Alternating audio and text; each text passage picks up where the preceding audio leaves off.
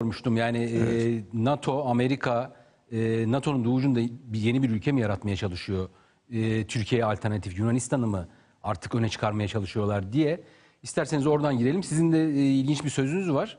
Yani NATO'dan çıkmanın çok aymazlık e, olacağını bunu düşünmenin bile.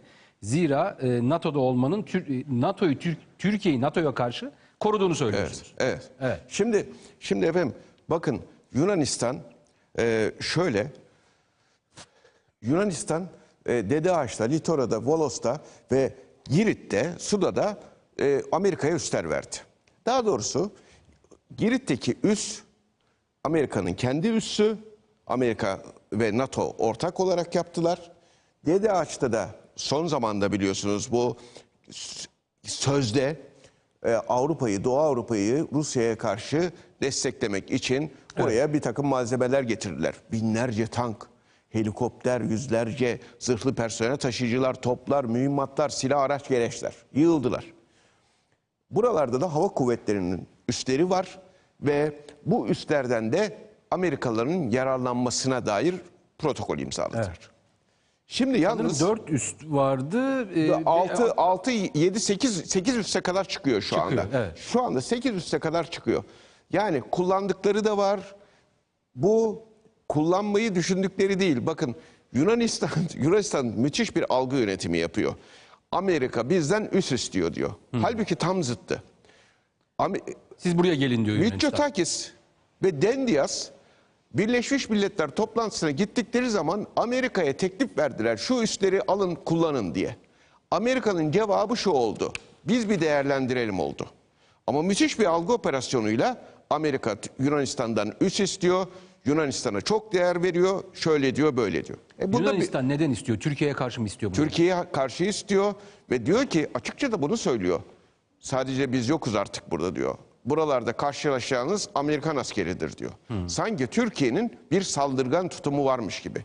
Allah aşkına Türkiye'de herhangi bir insan bugüne kadar Yunanistan'ı gidelim işgal edelim bizim hedefimiz Yunanistan'ı işgal etmektir, Yunanistan'da toprak almaktır diyen herhangi bir yetkili ya da vatandaş var mı? Cihat Bey şunu sormak istiyorum. Mitsotakis e, Scholz'a bir mavi vatan haritası gösterdi ve Türkiye şikayet etti. Hemen ardından da 16 Yunanistan temsilciliğine yine Türkiye'nin e, işte 50 yıldır yaptıkları yapacakları diye de bir harita e, dağıttılar, gönderdiler. Ne diyor o haritada? Nasıl ithamlar var Türkiye'ye? Şimdi o, o da şu.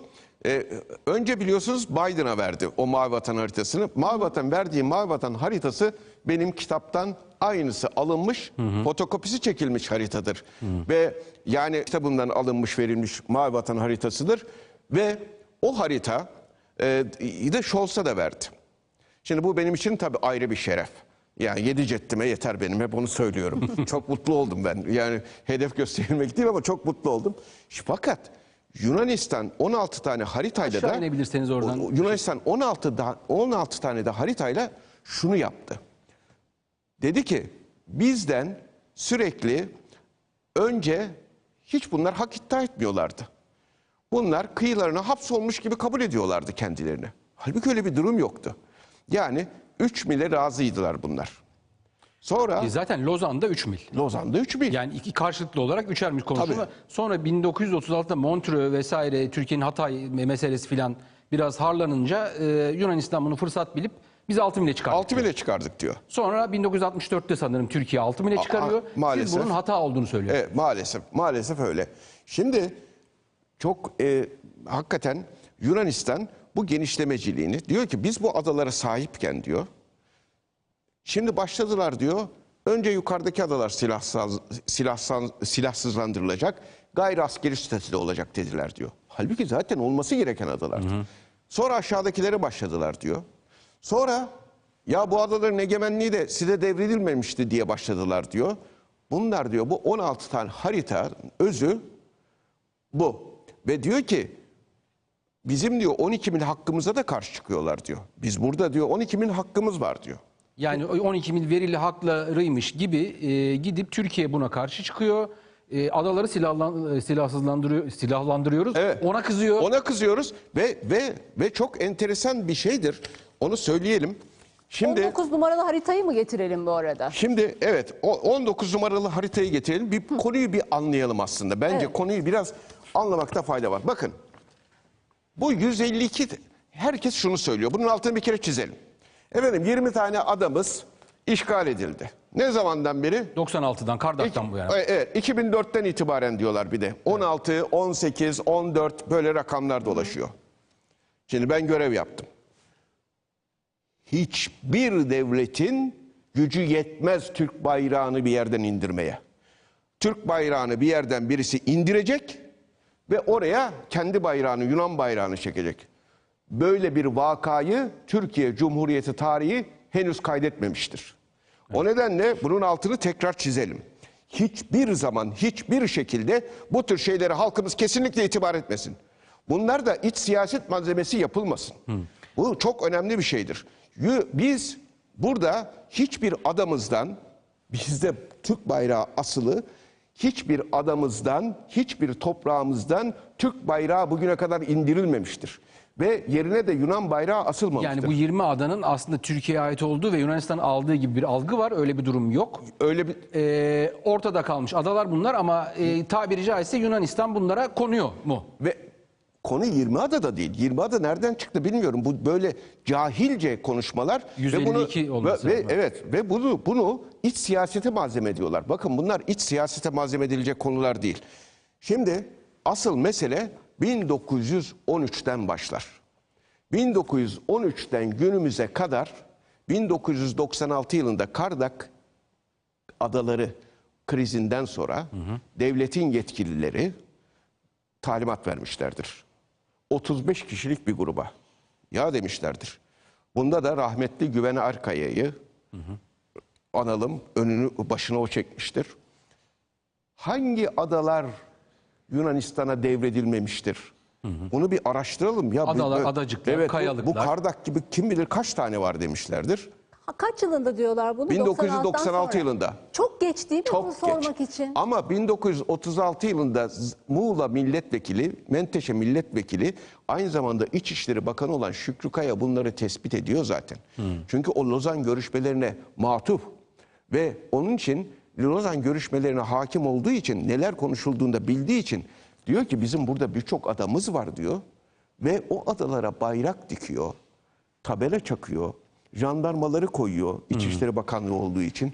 Bunları yapıyor ve o adalara sahip çıkıyor. Ama ondan sonra bu bir şekilde unutuluyor gidiyor.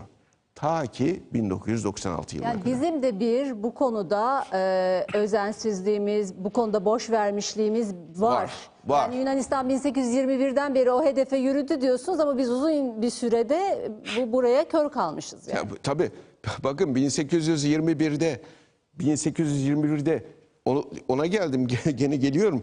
Kıbrıs'a göz diken Yunanistan daha yeni kendini kurtarırken 1831'de Osmanlı Kıbrıs'taki Hristiyanlara Yunan vatandaşı olma hakkı veriyor biliyor musunuz? Bakın bilinçsizlik ta oradan başlıyor. Olay aslında bu çalışma iki senede tamamlanıyor.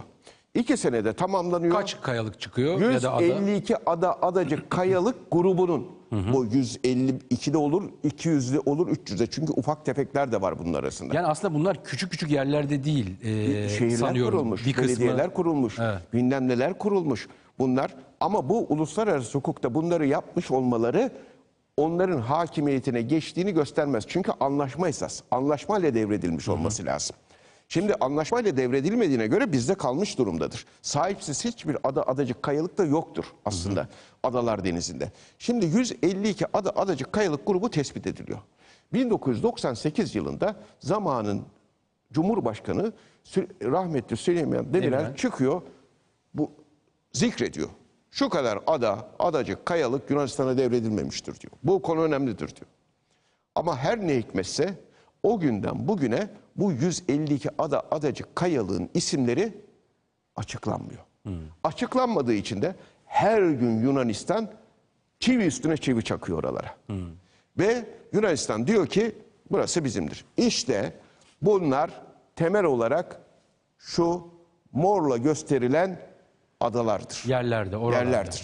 Ada, adacık kayalık gruplarıdır. E Peki e, bunları çıkarmak mümkün mü şimdi? Tabii, tabii. Yani Bu- hayır, bu- hukuki olarak mümkün. Hukuki olarak mümkün. Zaten Bakın ben bir askerim ama her zaman söylüyorum.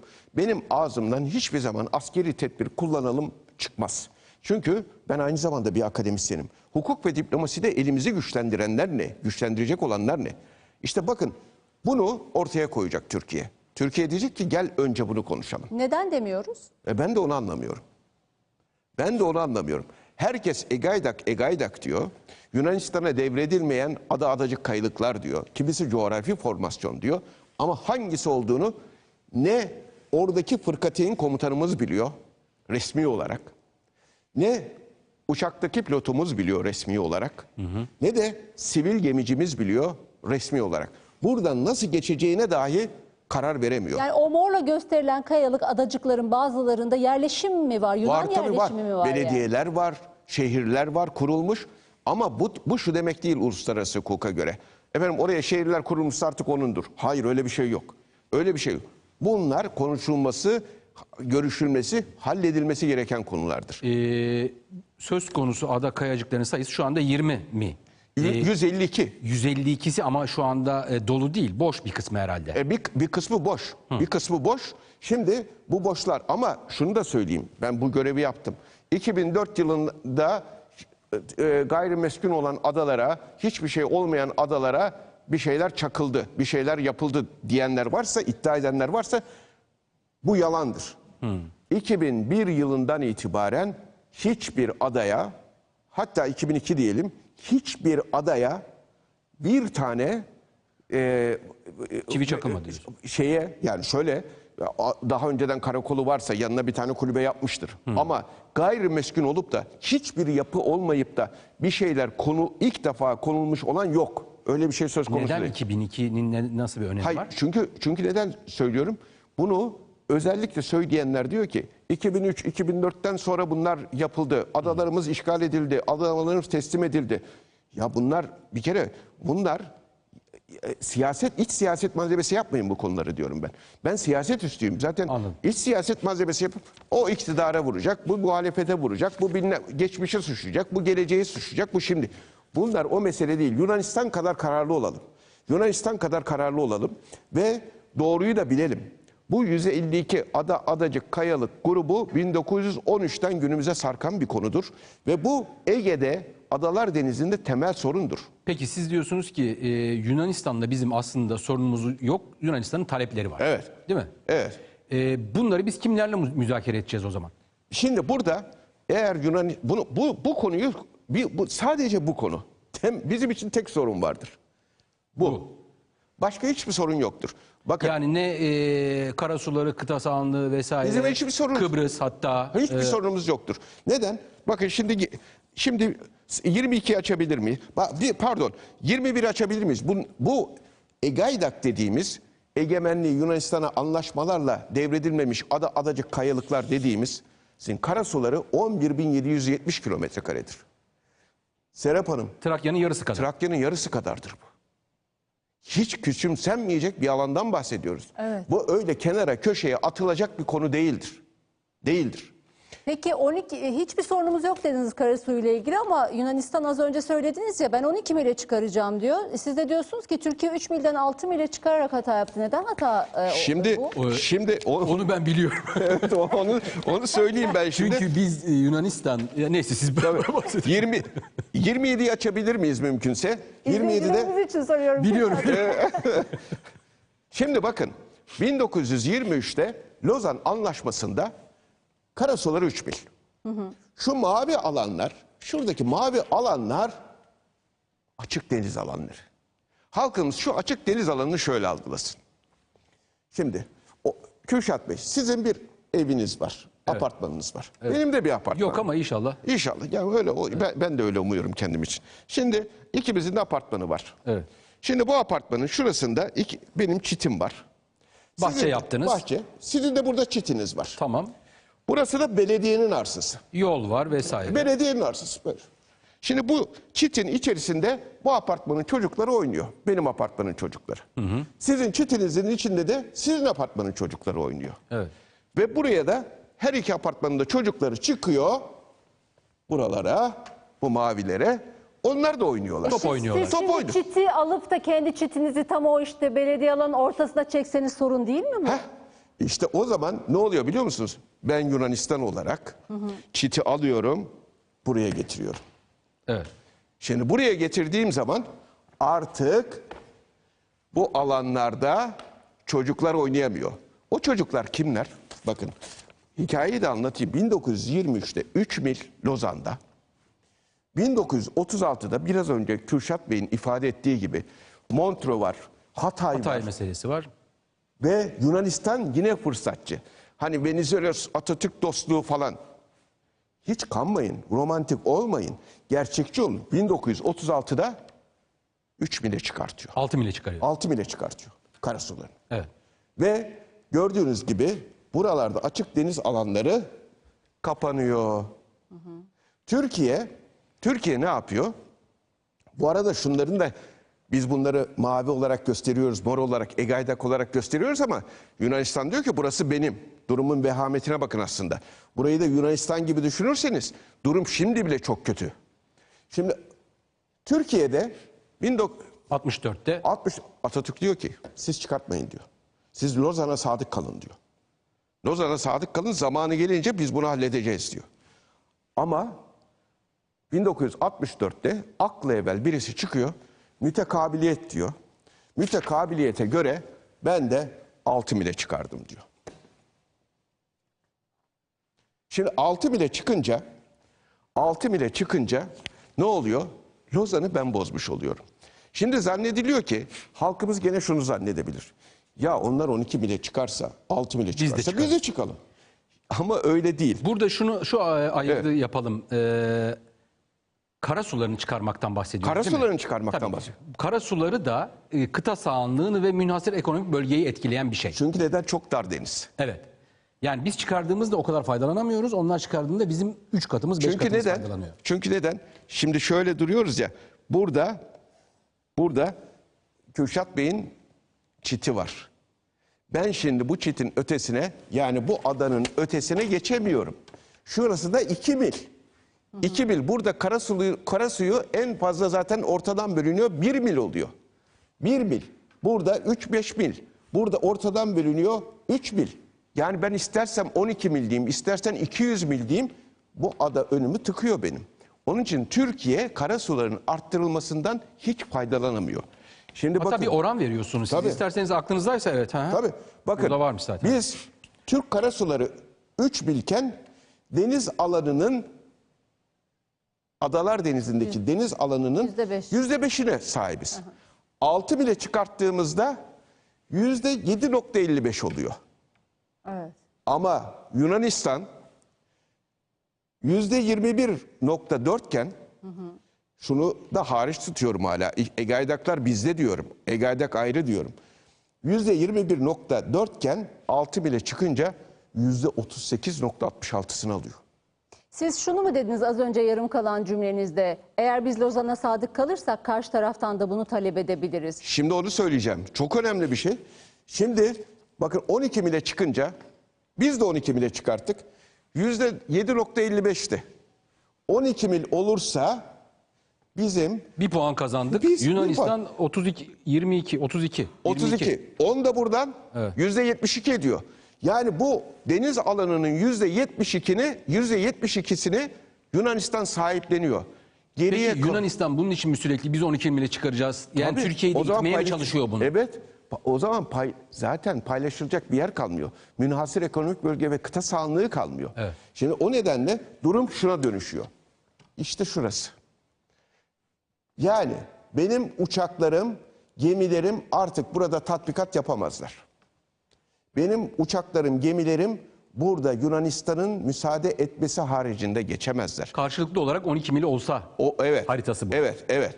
Ve 12 mil 12 mille de hiç takılmayalım. 12 mil olursa benim burada hiçbir tatbikat yapamayacağım gibi, hiçbir eğitim yapamayacağım gibi, burayı kullanamayacağım gibi, burası bir Yunan gölü olacak. Balıkçılarım da balık avlayamayacak. Yat, yattakiler yatlarıyla geçemeyecekler Yunanistan'dan izin almadan. Her şey bize kapanacak. Peki e, çok e, 6 mil şu anda e, yani e, yasal olarak ya da hukuki olarak 6 mil.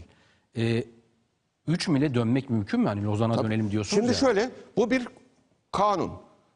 E, hatta Cumhurbaşkanlığı kararnamesiyle bile halledilebileceğini düşünüyorum. Şimdi bizim burada şu kararı almamız lazım di- diyorum. Biz şimdi burada bir kere şunu hiç kimse bizim önümüze getirmesin. Birleşmiş Milletler Deniz Hukuku Sözleşmesi efendim 12 mil hak veriyor. Hayır 12 mil hak vermiyor. 12 mile kadar yükseltebilir diyor. Bu birincisi. Ama Birleşmiş Milletler Deniz Hukuku Sözleşmesi'ni biz imzalamadık bu bir. İkincisi Adalar Denizi'ndeki statü her iki devletin imzalamasıyla Lozan Anlaşması ile belirlenmiştir. Atatürk çok haklıydı. Burada esas Lozan, Lozan'ı bozmayın demişti. Onun için Türkiye tek geçerli anlaşma, buradaki statüyü belirleyen anlaşma Lozan Anlaşması olduğu için Türkiye Lozan statüsüne dönülmesini talep etmelidir. Türkiye farkında mı bunun? Türkiye farkında değil. Bunu bunu ben işte gündeme getiriyorum. Bu çok önemli bir konudur. Bunu işte yazdığım kitapta görevdeyken yazdığım kitaplarda da belirttim. Lozan'daki 3 mil söylenmelidir. Bırakın Yunanistan'ın karasularını arttırması talebini konuşmayı. Eğer bu karasuları konusu konuşulacaksa 3 mil konuşulmalıdır. Lozan statüsü konuşulmalıdır. Hatırlarsınız 2019'da yanılmıyorsam Sayın Cumhurbaşkanı şeye gitmişti. Yunanistan'a gitmişti. Ya 2018 ya 2019 tam hatırlamıyorum. Evet, ay- ay, o Şimdi orada bir tartışma olmuştu. Yunan Cumhurbaşkanı'yla. Lozan değişemez demişti. Lozan'a kimse do- dokunamaz demişti Yunan Cumhurbaşkanı. Ben de demiştim ki ha işte Doğru. fırsat Tam bu. hatırlatma yeri. Evet tam fırsat bu. O zaman 3 mil yapalım. Peki şunu merak ediyorum. Bu bu e, çaba finalde ne için? Çünkü aslında e, biz genel olarak Yunanistan'la bu gerilimler olsa da hem NATO müttefiki olduğu için hem de aslında aynı ölçekte ülkeler değiliz. Yunanistan'ı bir güvenlik tehdidi olarak algılamıyoruz. Evet. Ama bu üsler Amerika ile birlikte bu işbirliği e, amaç burada sadece Doğu Akdeniz'deki kaynaklar mı? Bu bulunan kaynakların paylaşımı konusunda Türkiye'yi saf dışı bırakmak mı? Yoksa Yunanistan e, yakın vadede Türkiye için bir güvenlik tehdidine dönüşebilir mi? Şimdi şöyle, e, konjonktür çok e, tehlikeli.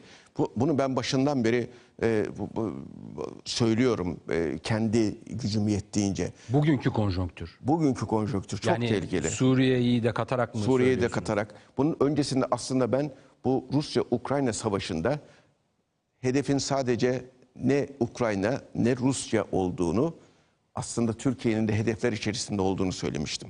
Ondan endişe ediyorum demiştim. Çünkü e, Amerika Birleşik Devletleri'nde batıda e, Rum ve Ermeni ve FETÖ lobilerinin etkisiyle Türkiye'nin NATO'dan çıkartılması kampanyası var. Ve biraz önce de konuştuğumuz gibi Yunanistan'ın aslında Doğu kanadında Doğu cephesinin Yunanistan'a çekilmesi. Evet. Yani o bölge e, NATO'nun Doğu kanadının Yunanistan'a çekilmesi gibi bir durum söz konusu. Ama bildiğim kadarıyla bir üye ülke kendi istemezse çıkarılamaz. NATO'dan Böyle bir- çıkarılabilir mi? Böyle böyle bir durum e, şöyle e, bu aslında egzersiz edilmiş, pratik edilmiş bir konu değil. Böyle bir hüküm de yok aslında. Şimdi durum şu. Durum şu. E, senaryoyu şimdi söylüyorum. Onun için ben bunu e, bu Fransa ve Amerika ile savunma işbirliği anlaşması yapıldığında da haykırdım. Dedim ki dikkat edin. Dikkat edin çok tehlikeli bir durum geliyor dedim. Yunanistan karasularını arttırmaya kalkıyor kalkacak dedim yakında. Ve Türkiye'yi çok zor durumda bırakacak dedim. Şimdi bu Rusya-Ukrayna savaşı biraz bunu e, ertelemiş olabilir. Azıcık ertelemiş olabilir ama azıcık. Ama bu Yunanistan'ın hırçınlığını ve Yunanistan'ın bir malzeme olarak kullanılmasını daha elverişli hale getirdi aslında Rusya-Ukrayna savaşı.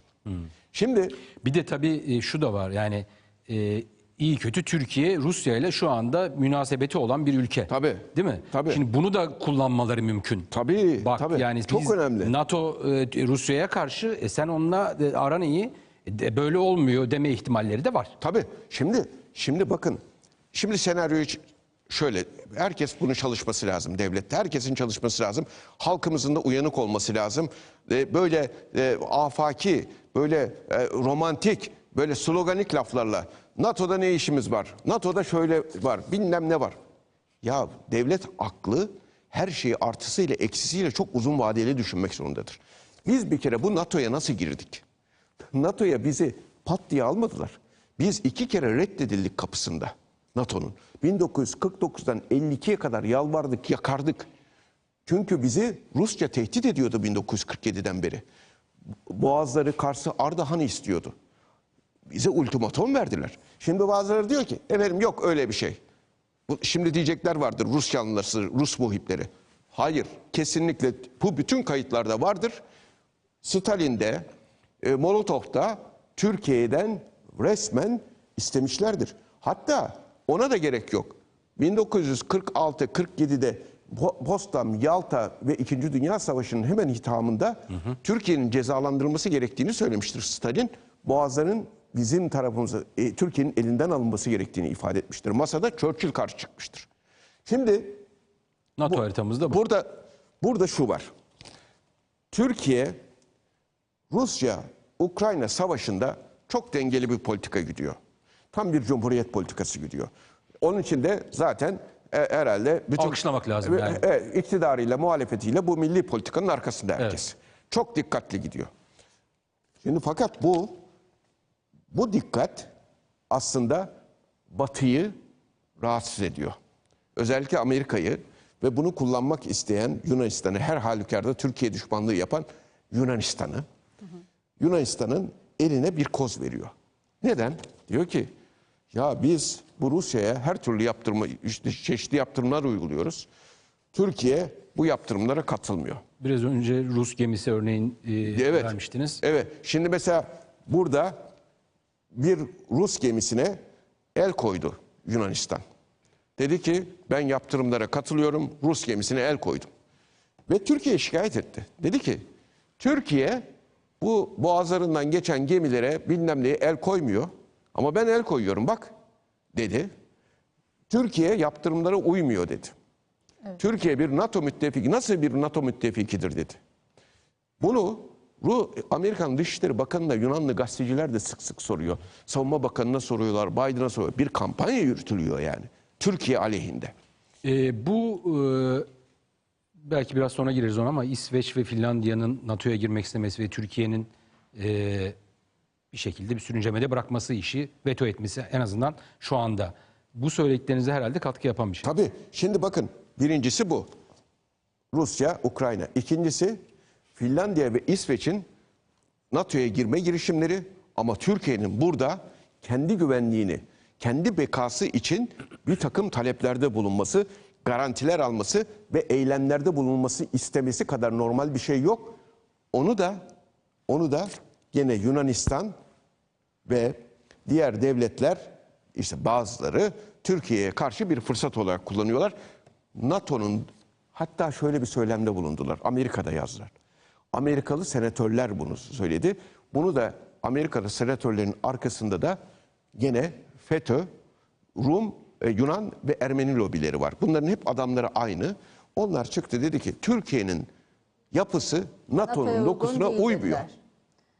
Uymuyor. Yani bunu yolunu mu yapıyorlar Türkiye Tabii yolunu yapıyorlar. Şimdi bakın. çıkarmak için. Evet yolunu yapıyorlar. Şimdi bunlar hep böyle söyleniyor, söyleniyor, söyleniyor. Bu 16 tane harita dağıtılması. Benim Mavi Vatan haritamın Biden'a ve e, e, Scholz'a. verilmiş olması. Bu neye geliyor biliyor musunuz? Bir zemin oluşturuluyor. Şimdi nasıl Sayın Cumhurbaşkanı Suriye'ye müdahale için bir zemin oluşturuyorsa devlet, ya biz haklıyız bak buraya müdahale edeceğiz şöyle. Aslında haber vermek için yapmıyor onu. Uluslararası bir hukuk zemini oluşturmak için yap- yapılıyor. Bu devlet politikasıdır. Şimdi bunlar da onu yapıyorlar. Şimdi ne olacak biliyor musunuz? En büyük korkumudur. Bizim 1995 yılı Türkiye Büyük Millet Meclisi kararımız eğer mümkünse Yans 34'ü açalım. 34. 34. 34'ü Right. Evet. Şimdi 34. slaytta göreceğiz. Bizim 1995 yılı kararımız aynen şunu diyor. Deklarasyondur bu. Alkışlarla Kamer Genç o zaman meclis başkan vekili olarak bunu eee, sunmuştur. Ve alkışlarla kabul edilmiştir. Partilerin ortak deklarasyonu Ortak bu. deklarasyonu. Çünkü orada diyor ki bazıları efendim oylama yapalım. Oylama yapılmasına gerek yok. Herkes ayakta alkışladı. O zaman kabul edilmiştir dedi. Ege'deki kara sularını bakın 12 mil değil. 12 mil bir algı. 12 mil değil. Kara sularını 6 milin üst ötesine çıkarma kararı almayacağını ümit ederek eğer alırsa da 6 milyon üzerine diyelim ki 6,5'a çıkardı, 7'ye çıkardı. O zaman Türkiye Cumhuriyeti hükümetine askeri bakımdan gerekli görülecek olanlar da dahil olmak üzere tüm yetkilerin verilmesine ve bu durumun Yunan ve dünya kamuoyuna dostane duygularla duyurulmasına karar verilmiştir diyor. Ya ben bütün milli güç unsurlarını kullanırım diyor. 6 milin üzerine çıkartılması durumunda. Şimdi burada bir takım diplomatik ben bunları yaşadım biliyorum. Şimdi halkımıza 12 mil, 12 mil, 12 mil deniliyor. Ya öyle bir şey ki, öyle bir şey istiriliyor ki. Ya 8 mil olursa bak 12 mile çıkarmadı. 10 mil olursa bak 12 mile çıkarmadı. O zaman bu işi yutalım. Halbuki Şu anda sınır aslında 6 mil. 6 Bizim mil, 6 milin üzerine 1 santim bile çıkamaz. Hatta diyorsunuz ki 3 Üç milyon- üç milyon çekilmesi lazım. gerekiyor. 3 mil. E, Ve 1 mil e, Kürşat Bey 1 mil arttırmak 1 mil arttırırsa Yunanistan o ortak alan var ya Evet. yüzde 13'ünü alıyor. Evet. Ee, şu adaların silahsızlandırılması Yunanistan'ın e, çünkü artık ayan beyan ortada silahlandırıldı. Çünkü oradaki silahların e, Rus olanlarının bir kısmı Ukrayna'ya gönderildi ve zaten bu Yunanistan'da da Aa demek ki orada silahlarımız varmış diye tartışıldı, konuşuldu. Ee, silahsızlandırmayla e, e, askerden arındırma yani bunlar nasıl farklı kavramlar? Çünkü burada da bir karmaşa var herhalde. Evet, evet. Ee, Bu çok önemli bir e, e, bilmiyorum slide var mı Evet, bununla alakalı? 37'yi açabilir miyiz? 37. Ben orada ifade edeyim. Efendim bu iki kavram çok önemlidir.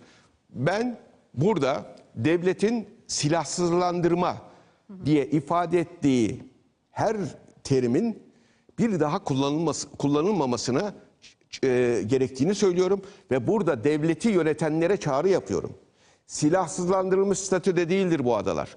Bu adalar gayri askeri statüdedir. Demilitarize. Demilitarize. Disarmament değildir. Lozan Barış Anlaşması da çok açıktır. Paris Barış Anlaşması da çok açıktır.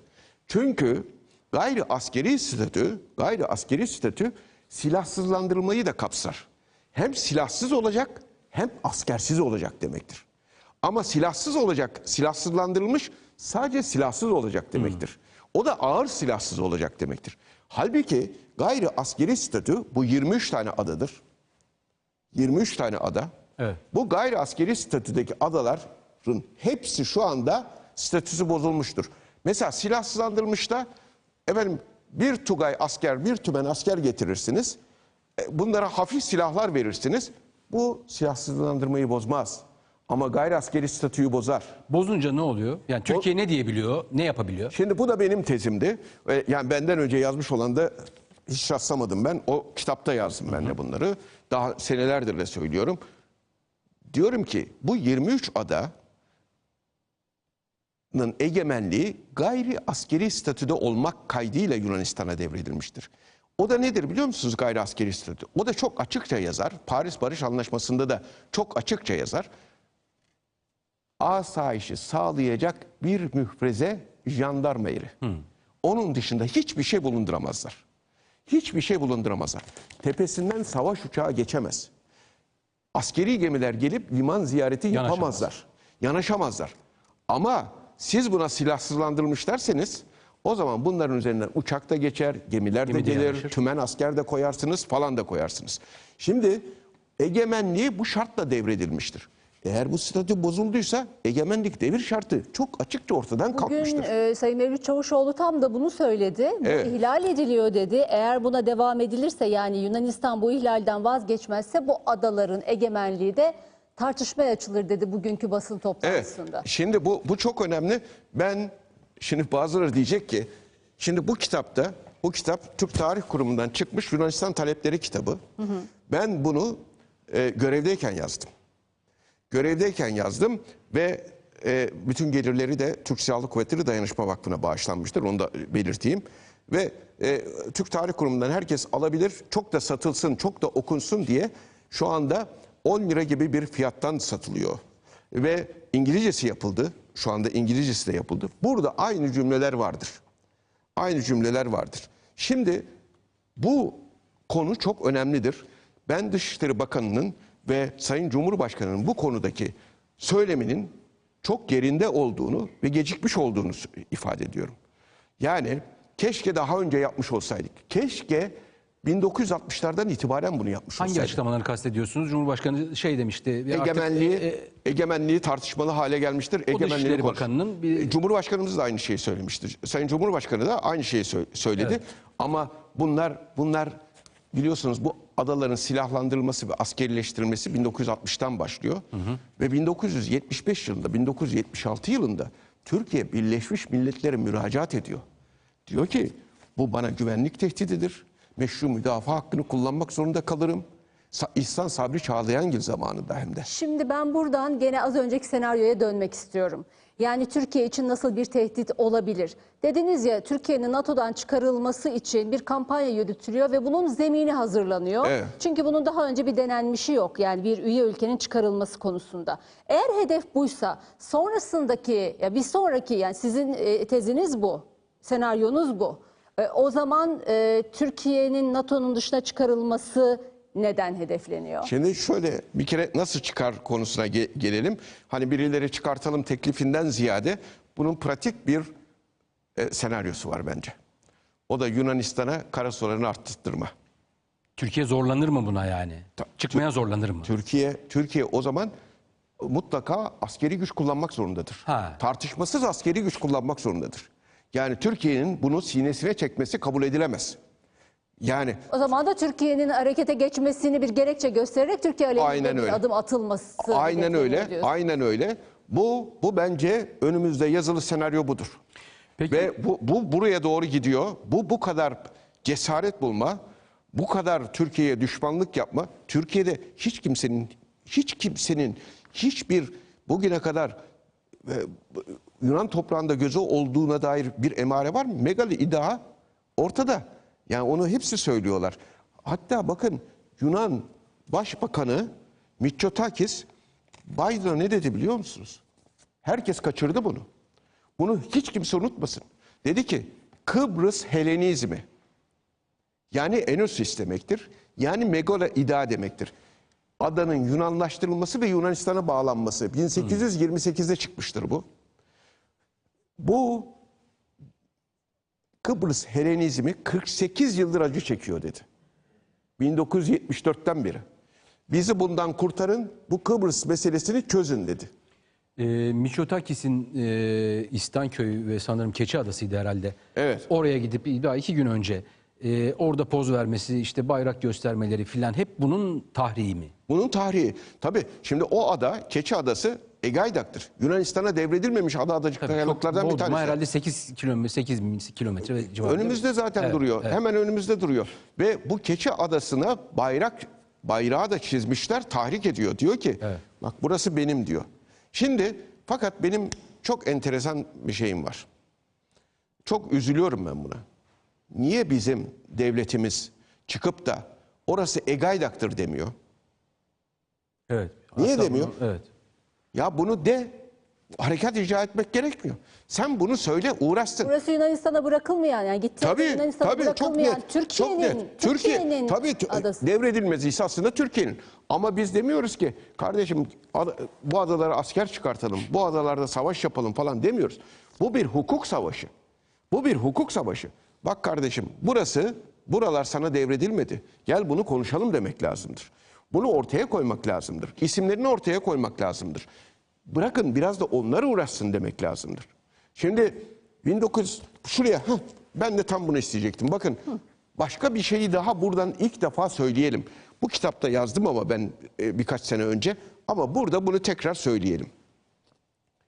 Şimdi şuradaki bu adalara biz Menteş Adaları diyoruz. Yani Muğla, eski Muğla Adaları ve Meis Adası. Bu Menteş Adaları ve Meis Adası 1912'de aslında şart e, e, e, geçici olarak İtalya'ya verilmişti ama Birinci Dünya Savaşı çıkınca bu adalara İtalya kondu. Devre geri vermedi bize. Vermedi ve 1923 Lozan Anlaşması'nda da bu adaların İtalya'nın olduğu kayda geçirildi.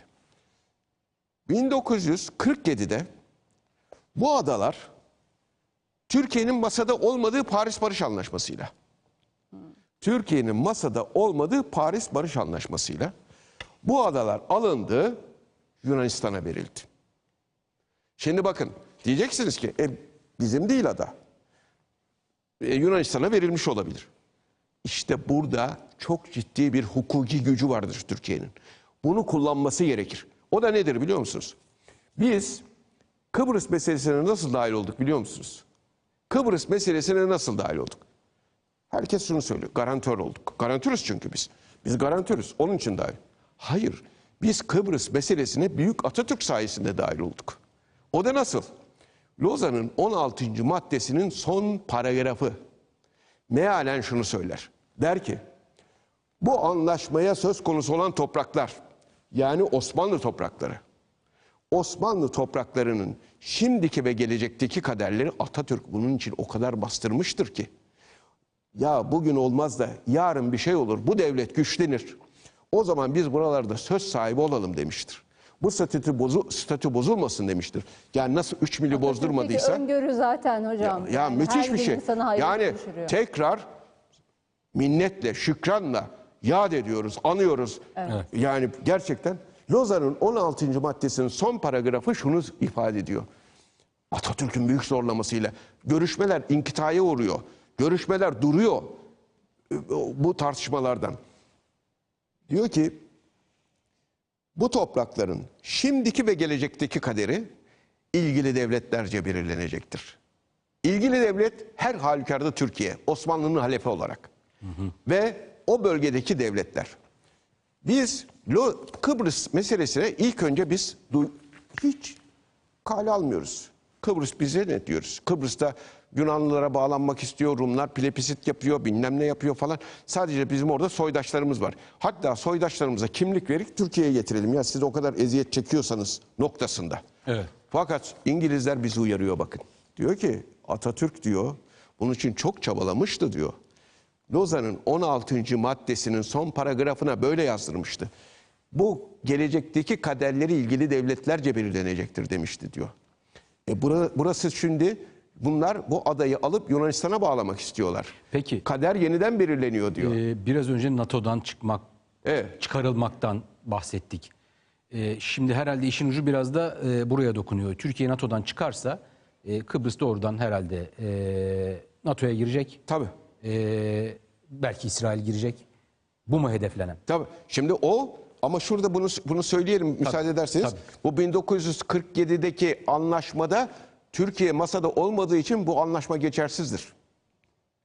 Yani ya bu adalar Uluslararası hukuka, uluslararası deniz hukukuna göre uluslararası hukuka göre Lozan Anlaşması'na göre nasıl Kıbrıs'ta biz söz sahibi olduysak, masada olduysak bu masada biz olmalıyız. Peki buna bugüne kadar bunca yıldır 1947'den beri hiç itiraz geldi mi Türkiye'den buna ilişkin? Hayır e, gelme biz biz biz bunları biz bunları hiç biz bir kere anlaşma metinlerine bakarız maalesef.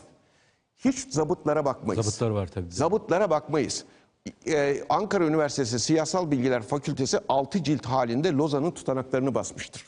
Hem de prestij kitabı şeklinde. En azından onu okumakta fayda vardır. Ve buraya bak biz neleri kaçırdık? Egaydakları kaçırdık yıllarca. Yani 152 ada adacık kaçırdık. Biz 3 mili kaçırdık yıllarca.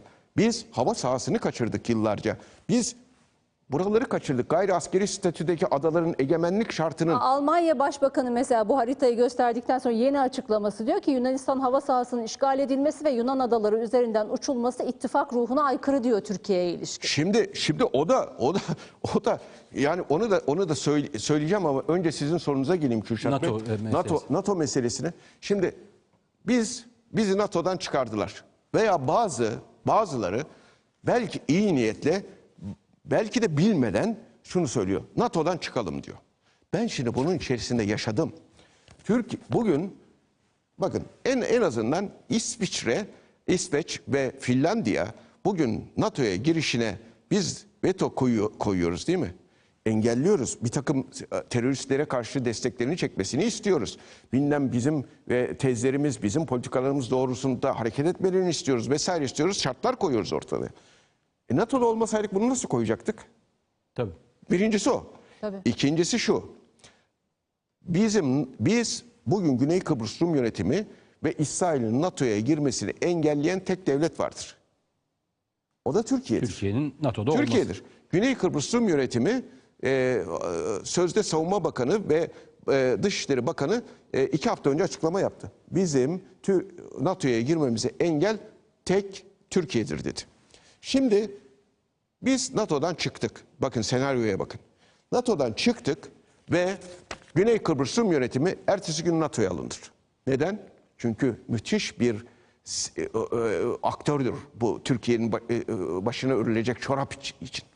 O da Güney Kıbrıs Rum yönetimi alındığı gün NATO'ya Türkiye bir NATO ülkesinin toprağını işgal etmiş işgalci devlet durumuna düşer. Ve NATO'nun 5. maddesi yani NATO NATO üyesi bir devlete saldıran bütün NATO üyesine saldırmıştır. Topraklarını işgal eden bütün NATO üyesi devletlerin topraklarını işgal etmiştir. Birimiz hepimiz hepimiz birimiz ilkesi çerçevesinde Türkiye'ye savaş açarlar. Türkiye'ye müdahale ederler. Bugün Suriye'de Suriye'de biz Amerika Birleşik Devletleri'nin bu batının SDG dediği PYD, PKK bilmem ne uzantılarına biz şu anda bu teröristlere harekat icra ediyoruz. Kuzey Irak'ta, Irak'ın kuzeyinde harekat icra ediyoruz. Onlar bu sefer demeyecekler mi bize? "Ka- Sen burada uluslararası düzeni bozuyorsun. Biz böyle hesaplamadık. Biz bi- bunlar bizim adamlarımız, bizim aktörlerimiz deyip Türkiye'ye müdahale etmeyecekler mi doğrudan? Şimdi diye- diyenler şu, şöyle diyor bakın Kürşat Bey. Efendim 15 Temmuz'u da yaptılar, darbeleri de yaptılar. Ama bunlar NATO için diyorsunuz. bu NATO Amerika için, Amerika, NATO, NATO için. evet. Ama bunlar dolaylı dolaylı girişimler. Öbür Eğer öteki doğrudan olur artık. Artık doğrudan olur. Bombalar Sırbistan'ın başına gelene bakın. Sırbistan nasıl bombalandı? Kosova'yı- Koso- değil mi? Yani onun için çok akıllıca, çok uzun vadeli düşünmek Evet, lazım. yani elbette müttefik gibi davranmıyorlar ve Türkiye e, çokça zarar gördü politikalarından ama yine de e, NATO bünyesinde olmanın bu süreçleri yönetmede Türkiye'ye verdiği avantajlar var. Bunları bir kenara bırakamayız Bir diyorsunuz. kere bir kere şu- Serap Hanım şu, şu özü şu. Türkiye'nin NATO üyeliği Türkiye'yi NATO'ya karşı, da koruyor. Koruyor diyorsunuz Tabii. evet. Ee, Tabii. Peki Amerika Birleşik Devletleri bunu aslında en çok yani Batı ve Amerika Birleşik Devletleri ama en çok Amerika Birleşik Devletleri e, anladığım kadarıyla Türkiye'yi tümüyle gözden çıkardığı için mi hedefini alıyor yoksa Türkiye'ye Türkiye'yi bir tercihe mi zorluyor? Yani bu attığı adımlarla Şimdi Türkiye'ye bu yönde mi baskı kuruyor? Evet. Şimdi burada istenilen şeylere bakalım. Yani Türkiye'ye Kaatsa yaptırımları uygulanıyor değil mi? Kaatsa yaptırımları Amerika'nın hasımlarına karşı, Amerika'nın rakiplerine karşı, Amerika'nın potansiyel düşman demeyelim de hani Düşmanın düşmana bir yakın, altı hadi. ha, düşmanın bir altı olanlara uygulanıyor. Hiçbir NATO üyesi devlete bugüne kadar uy- uygulanmamış. Hiçbir Avrupa ülkesi devlete karşı böyle Avrupa Birliği üyesi devlete karşı uygulanmamış. Hiçbir müttefike karşı uygulanmamış. İ- İran'a uygulanmış, Kuzey Kore'ye uygulanmış, Irak'a uygulanmış, Suriye'ye uygulanmış. Yaptırımlar bize uygulanıyor. Ne için uygulanıyor? Sebepleri şunlar. Suriye'deki faaliyetler, Irak'ın kuzeyindeki faaliyetler, Doğu Akdeniz'deki faaliyetler, Kıbrıs meselesi dediği Kıbrıs'ın Yunanistan'a bağlanmasına karşı çıkmamız meselesi. Onun için onun için Türkiye eğer terbiye edilecekse terbiye şu şekilde olacak. Türkiye bölünecek. Nasıl bölünecek? Bir PKKistan olacak. Bir kere. İkincisi aynen haritalarını yayınladılar. Biz TÜPDEX olarak bunu yakaladık. Bunu yakalayan da biziz. Sonra da iletişim başkanı buna açıklama yaptı. Onu biz duyurduk Türkiye'ye. Ee, sanıyorum e, CBN miydi? Bir Amerikan kanalı bir belgeselde, benim gençlerim yakaladı onu da. Bir belgeselde İstanbul'u özerk bir Yunan bölgesi olarak gösterdi. Evet, evet. İstanbul. İstanbul özerk bir Yunan bölgesi olacak. Adalar Denizi'nde hiçbir hakkımız, hukukumuz olmayacak.